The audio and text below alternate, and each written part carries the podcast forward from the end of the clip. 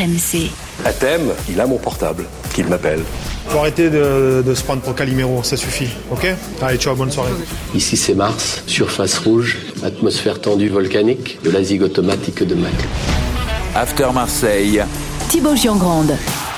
Ah, il le faisait bien quand même. hein. Salut mes Marseillais, comment ça va? Bienvenue dans l'After Marseille, le podcast qui débat de l'actu de l'OM toutes les semaines, dispo sur les applis RMC, RMC Sport ou si vous préférez vos plateformes habituelles. N'oubliez pas de vous abonner pour euh, ne rien rater. Vous pouvez aussi commenter et noter vos épisodes. L'équipe type est là aujourd'hui. Florent Germain en direct de Marseille. Salut Flo. Salut Thibaut, salut à tous. Et coach Courbis, là. Salut mon Roland. Salut les amis. Il a fini deuxième buteur du club l'an passé derrière Alexis Sanchez. Décisif devant, solide derrière. Chancel Bemba a été un, des tauliers de la bonne saison de l'OM, mais depuis le mois d'août, il avait un peu disparu contre Lorient dimanche. Il met un but, une passe D dans la lignée finalement de ses récentes prestations bien meilleures. A-t-on retrouvé le grand Bemba? C'est notre débat de la semaine. Alors, je dois vous faire une confidence, euh, les gars, en préparant le podcast, j'étais persuadé que Bemba avait beaucoup moins joué que ça, euh, qu'il avait été sur le banc en début de saison. Euh, J'ai regardé, en fait, pas du tout. Il a tout joué, euh, ou presque, il a joué quasiment tous les matchs.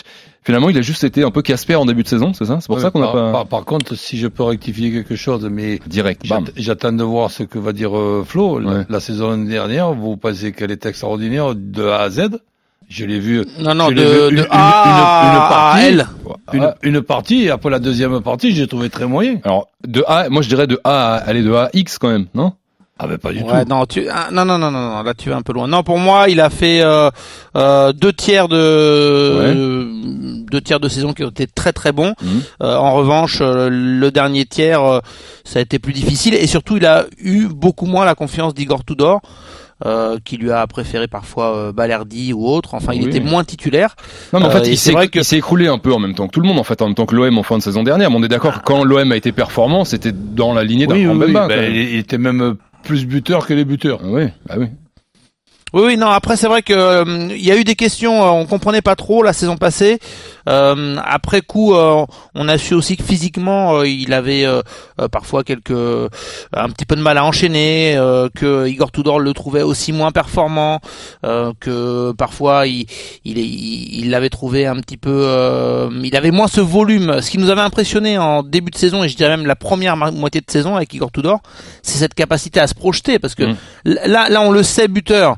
Euh, il a quand même mis 12 buts euh, à l'OM depuis qu'il est arrivé au club. C'est une stat qui est assez incroyable pour un pour un défenseur. Euh, On voit qu'il marque et puis dans des registres parfois un peu différents. Il, il marque Là à très, Lorient. très souvent, pour ne pas dire toujours, quand il y a l'organisation à 3, non?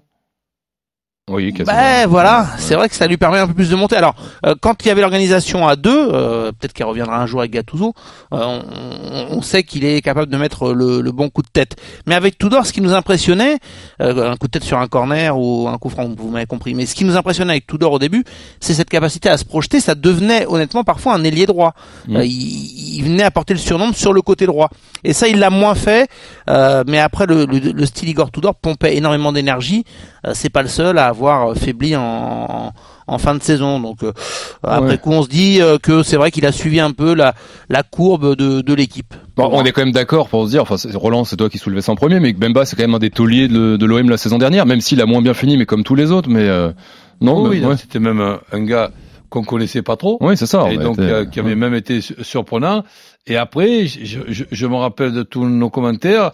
Après, il a quand même plongé une. Mhm. On a parlé d'un tiers, une, une, une dizaine de matchs. D'ailleurs, il a été élu euh, cette semaine titulaire dans l'équipe type africaine euh, de l'année 2023, euh, Chancel Meba, qui donc pour récompenser son année. Mais si on, on revient maintenant sur cette saison 2023-2024, euh, comment vous vous jugez On va revenir bien sûr sur ses bonnes performances, que depuis un mois à peu près, il est redevenu très bon. Mais euh, ça vous a pas fait cette impression aussi sur les premières semaines de se dire finalement, on en a quasiment pas parlé. Euh, il était devenu, euh, c'est ça en fait. C'est pas qu'il était absent, euh, remplaçant. Il était euh, là, mais euh, un peu fantomatique finalement en ce début de saison. Est-ce qu'il était vraiment présent euh, À l'image de la défense. Oui, mais est-ce qu'il était aussi euh, concerné euh, On l'a senti sur certains matchs et certains après-matchs. Euh, du début de saison. Euh, je pense à un match contre Reims ou en, ou en interview juste après le match on le sent assez évasif, assez vague euh, concernant son, son avenir. Mhm. Et je sais qu'en coulisses, voilà, il y a eu des choses qui n'ont pas plu à Chancel Bemba. Est-ce qu'il a eu l'impression que euh, que l'OM euh, voulait s'en séparer? Est-ce qu'il a euh, entendu euh, que voilà l'OM pourquoi pas lui chercherait une porte de sortie? Enfin, la question à un moment, donné s'est posée. Les dirigeants ont été pourtant assez clairs là-dessus. Enfin, dès, dès qu'ils ont senti quelque part qu'il y avait un petit flou ou que euh, Chancel Bemba se posait des questions, euh, je me souviens que Pablo Longoria euh, lors d'une conférence de presse avait un peu tapé du poing sur la table en, en, en disant que Bemba était à l'OM et, et restera à l'OM. Mais il y a eu, je sais, sais pas, sur un, un mois d'août, sur 4-5 matchs, une période de flou. Et je pense que Chancel Bemba, c'est un joueur qui a besoin quand même, euh, bah, qui- comme beaucoup de joueurs, comme peut-être tous les joueurs, de, de ressentir une certaine confiance. Surtout que pour lui, euh, il, il- alors oui, euh, il y a le, le dernier tiers qui a pas été bon ou une dizaine de matchs, mais il restait quand même sur une très belle performance. Euh, C'était une bonne recrue de l'année dernière. Ah ouais, Euh, il- C'était quand même une belle surprise. Enfin, faut quand même euh, euh, pas oublier que l'OM a réussi à le dénicher euh, bah, pour pour Peanuts euh, et que euh, Chancel Bemba qui arrive à l'OM, on avait des questions sur euh, son adaptation, mais on avait quand même vu des bons matchs de lui à Porto, donc ça c'était quand même la bonne pioche. Et lui, Bemba, il a l'impression que euh, on avait vite oublié ça. Mhm. Et donc il, était un peu chafouin en début de saison, euh, faut le reconnaître. Alors depuis euh, un peu plus d'un mois, d'ailleurs vous allez me dire quand est-ce que, que, que vous trouvez que c'est le point de départ, mais ça va quand même mieux, beaucoup mieux. Euh, on parlait de ses stats, il est déjà 5 buts quand même depuis le début de saison, toute compétition euh, confondue. Bah, tiens déjà Roland, toi comment comment tu le trouves en ce moment? Est-ce que tu es d'accord avec moi sur le fait qu'en tout cas depuis quelques semaines, on a retrouvé le Bemba? Alors justement, est-ce que c'est le Bemba du, du top quand il a été bon la saison dernière? Est-ce qu'on n'y est pas encore? Comment tu le trouves en ce moment? Mais là, je, je, je trouve que bon, il ressemble de plus en plus au, au Bem- Mbemba des deux tiers de la saison euh, dernière, comme on vient de préciser, parce que le dernier tir, il a été un petit peu comme toute l'équipe dé- décevant. Mais la coïncidence qui pour moi n'en est pas une, c'est que je, le- trouve meilleur quand il y a trois arrières centraux qui se partagent le boulot. Quand je vois par exemple qui monte d'un cran au, milieu, quand je vois Gigot qui anticipe et qui se retrouve ben, dans, une action, dans un rôle comme euh, de, de milieu défensif.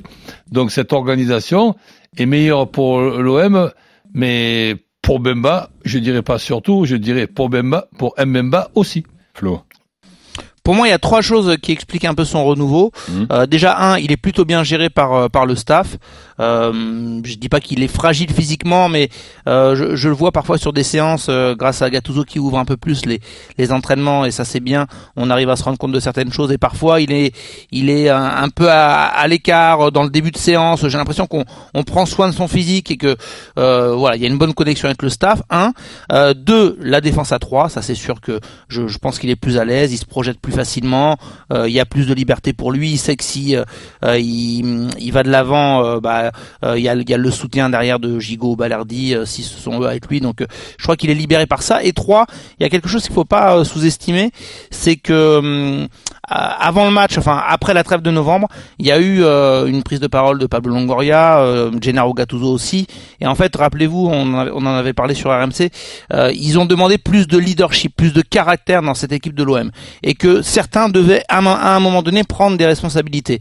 Je pense que Chancel Bemba euh, l'a pris euh, pour lui entre autres, il y en a d'autres qui étaient concernés, hein, de Samuel Gigot par exemple, mais Chancel Bemba c'est euh, un ancien maintenant, enfin voilà, il a il a de l'expérience et l'OM cet OM a besoin de a besoin de leader, surtout dans un dans un vestiaire où si vous voulez euh, pour Iliman Ndiaye, pour Ismail Assar, euh, pour euh, Pape Gay, bah Chancel Bemba c'est un peu un grand frère quoi, quelqu'un qu'on écoute parce que il a la parole souvent sage, il parle pas énormément mais quand il parle on l'écoute. Et, et, et Chancel Bemba, je l'ai trouvé depuis trois semaines à mois un peu transformé à ce niveau-là. J'ai l'impression qu'il veut endosser un rôle euh, de leader qu'il n'avait peut-être pas par le passé euh, parce que il est aussi un peu introverti et je pense qu'il a un petit peu changé à ce niveau-là et que cette émancipation peut aussi lui faire du bien sur sur le terrain. Je, je l'ai ressenti assez nettement là de, depuis trois semaines. Est-ce que sur le schéma tactique, euh, Roland, tu dirais que Bemba, il- finalement, parce que c'est comme ça qu'il qu'il jouait sous Tudor la saison dernière, il serait exclusivement un défenseur central dans, dans un schéma à trois, enfin vraiment. Non, non, mais dans l'effectif de l'OM, avec notamment des latéraux qui sont quand même bons offensivement et peut-être un peu moins bons défensivement, c'est le schéma qui va le, mieux, pas seulement à Mbemba, à l'effectif de, l'OM. Et, en plus de ça, si on se rappelle bien, ce soir on parle d'Mbemba, il y a trois, quatre semaines de ça, on parlait d'Aubameyang qui était en train de se faire euh, casser en, deux, et je crois qu'on on faisait quand même les avocats d'Aubameyang en expliquant que c'était peut-être euh, les joueurs autour de lui qui étaient moyens ou qui étaient insuffisants que Aubameyang. Et Aubameyang, associé à, à, Vitinha dans ce 3-5-2 ou 5-3-2, ben c'est tout simplement un joueur totalement euh, différent. Donc Mbemba, lui aussi, dans cette organisation-là, ben je, le trouve nettement meilleur. Après, il y aura un problème, mais ça, Gattuso le, le, réglera. Il y aura un problème euh, qui est compliqué sur ces derniers temps, c'est qu'il y a l'OM de la première mi-temps et l'OM de la deuxième euh, mi-temps. Contre Lorient, là. Euh, pas seulement contre ah, du meilleur général, Lorient. Ben oui. à Strasbourg, c'était à peu près pareil aussi. Mais même au tout, au tout début, quand on, on, on se rappelle de, de Brighton que l'OM va, va, va rencontrer ce jeudi, jeudi 2-0, tranquille, et tu te fais remonter 2-2 au stade Vélodrome, mais encore un peu, on, on perd 3-2. Hmm. Donc ça, ça aussi, c'est à, c'est à régler, mais Mbemba fait partie des, des, des joueurs qui subissent un petit peu euh, certains événements euh, et on voit cet OM-là. Alors, est-ce que c'est la fatigue? Est-ce que c'est la, déconcentra la déconcentration? Toujours est-il que si, par exemple, il y a ce troisième but de, de, de Lorient, alors évidemment, on dit si, si, si, hmm. mais bon, on peut quand même arriver à, à y réfléchir.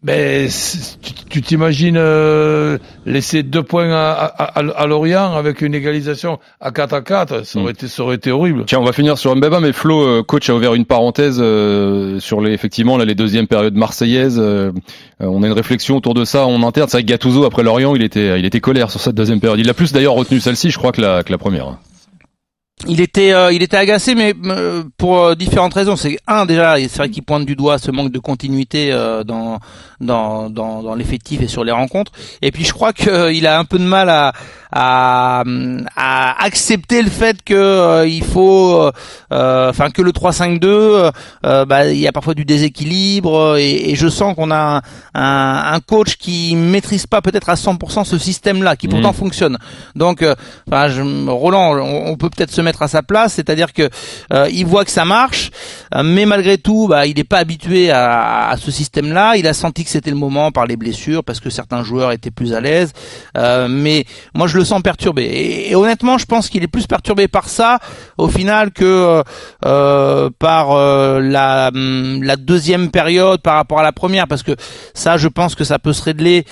J'ai eu l'impression qu'ils avaient plus été aussi impactés par le fait que, que Lorient avait aussi changé et que ils avaient un peu pris le, euh, la foudre pendant 15-20 minutes, mais ça, ça peut, ça peut se régler. Moi, moi j'ai l'impression que Gattuso il est pas encore hyper à l'aise et hyper serein avec euh, ce, ce système-là qui pourtant marche, c'est un paradoxe. Oui, et s'il l'a mis en place d'ailleurs, euh, c'était pas de gaieté de cœur, c'est qu'il a ah, profité des absents. On peut même dire sans enlever ce que fait de bien euh, Gattuso. le hasard, quoi. On on fait pas tout de, tout de bien. Hmm. Mais oui, on peut dire que le hasard fait bien les choses. Et ce serait dommage. Oui, mais c'est rare. Faut le souligner. Bon, on a changé de sujet là, mais c'est rare de voir un entraîneur euh, qui, euh, euh, voilà, n'est pas psychorigide et euh, met un peu de côté certains de ses principes, parce que il était sincère quand il y a un mois et demi, deux mois, il nous glisse, non, moi, le, la défense à trois, si j'y ai recours, le plus tard possible, s'il vous plaît, c'est pas ma, c'est, c'est pas mon dada. Mais c'est quand même. Et, finalement, il, sent que c'est le moment et il le fait. Je trouve ça, moi, il faut le saluer. Ça reste le sujet quand même, parce que Bemba brille particulièrement dans ce schéma-là, donc il en profite également. Il faudrait pas que. Mais il y a, il y a aussi un problème alors on va pas revenir, mais comme on est des passionnés et on, essaie un petit peu de savoir le pourquoi du comment, de certaines choses, quand je regarde le recrutement de, de l'OM et quand je, je regarde que avec des, blessures, des suspensions, des expulsions, des méformes, on, arrive on arrive à mettre en place un Aubameyang, Vitinha et que ça marche, Mais c'était le, le, le recrutement pour le 4-4-2 de début de, Mm. de saison, ces deux, ces deux attaquants. Mm. Et, et, et, et, après, ben, ces deux attaquants euh, n'ont pratiquement jamais joué en- ensemble dans l'axe. Et pour conclure sur cette histoire de schéma, Flo, euh, bon, tu nous le dis, Gattuso, tu le sens euh, euh, perturbé euh, par ce, ce schéma. Tu penses que quand les joueurs euh, vont revenir, euh, il- il- ou si jamais un Eli arrive cet hiver, il pourrait repasser sur son 4-3-3 ou 4-2-3-1 euh, très vite et peut-être je, trop vite. Je, je sais pas, j'en suis, j'en suis pas sûr. euh, et peut-être qu'il y a des discussions aussi avec euh, Mehdi Benassia, euh, peut-être les dirigeants également. Là, il va pas se, se laisser influencer forcément.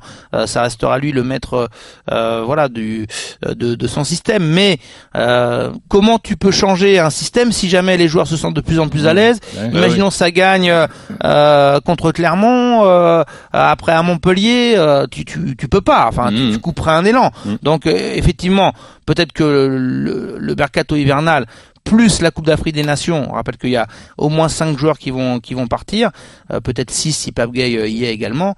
Euh, bon là, peut-être que l'effectif sera Mhm. différent et donc ça te forcera à mettre un système en place. Mais euh, bon courage à lui si ça gagne pour changer de système, parce que honnêtement, le 3-5-2 il plaît à beaucoup de monde. Roland, tu ferais quoi toi? Ah ben, j'utiliserai les deux, un plan A et un plan B. Voilà, c'est ça. comme, ouais. comme je, je faisais il y, a, il y a très longtemps même, en démarrant avec euh, ce qu'on 3-5-2 Ouais. ou 3-4-2-1 de Tudor la saison dernière. Et en cours de match, à, à 30 minutes de la fin, si malheureusement ben, ça s'était pas passé comme, euh, comme on aurait espéré, eh ben, un arrière central de, de côté, un offensif de plus, et on termine en 4-2-3. hein. Et l'arrière central de côté, c'est pas Bemba dans la période actuelle entre les trois. Ah ben non. Non, ce sera Non, mais, difficile, euh, mais ça, on, on, on, on verrait aussi qu'est-ce qui s'est passé dans la première heure et qui nous paraît être dans, dans un bon jour, dans un jour un petit peu moins bon.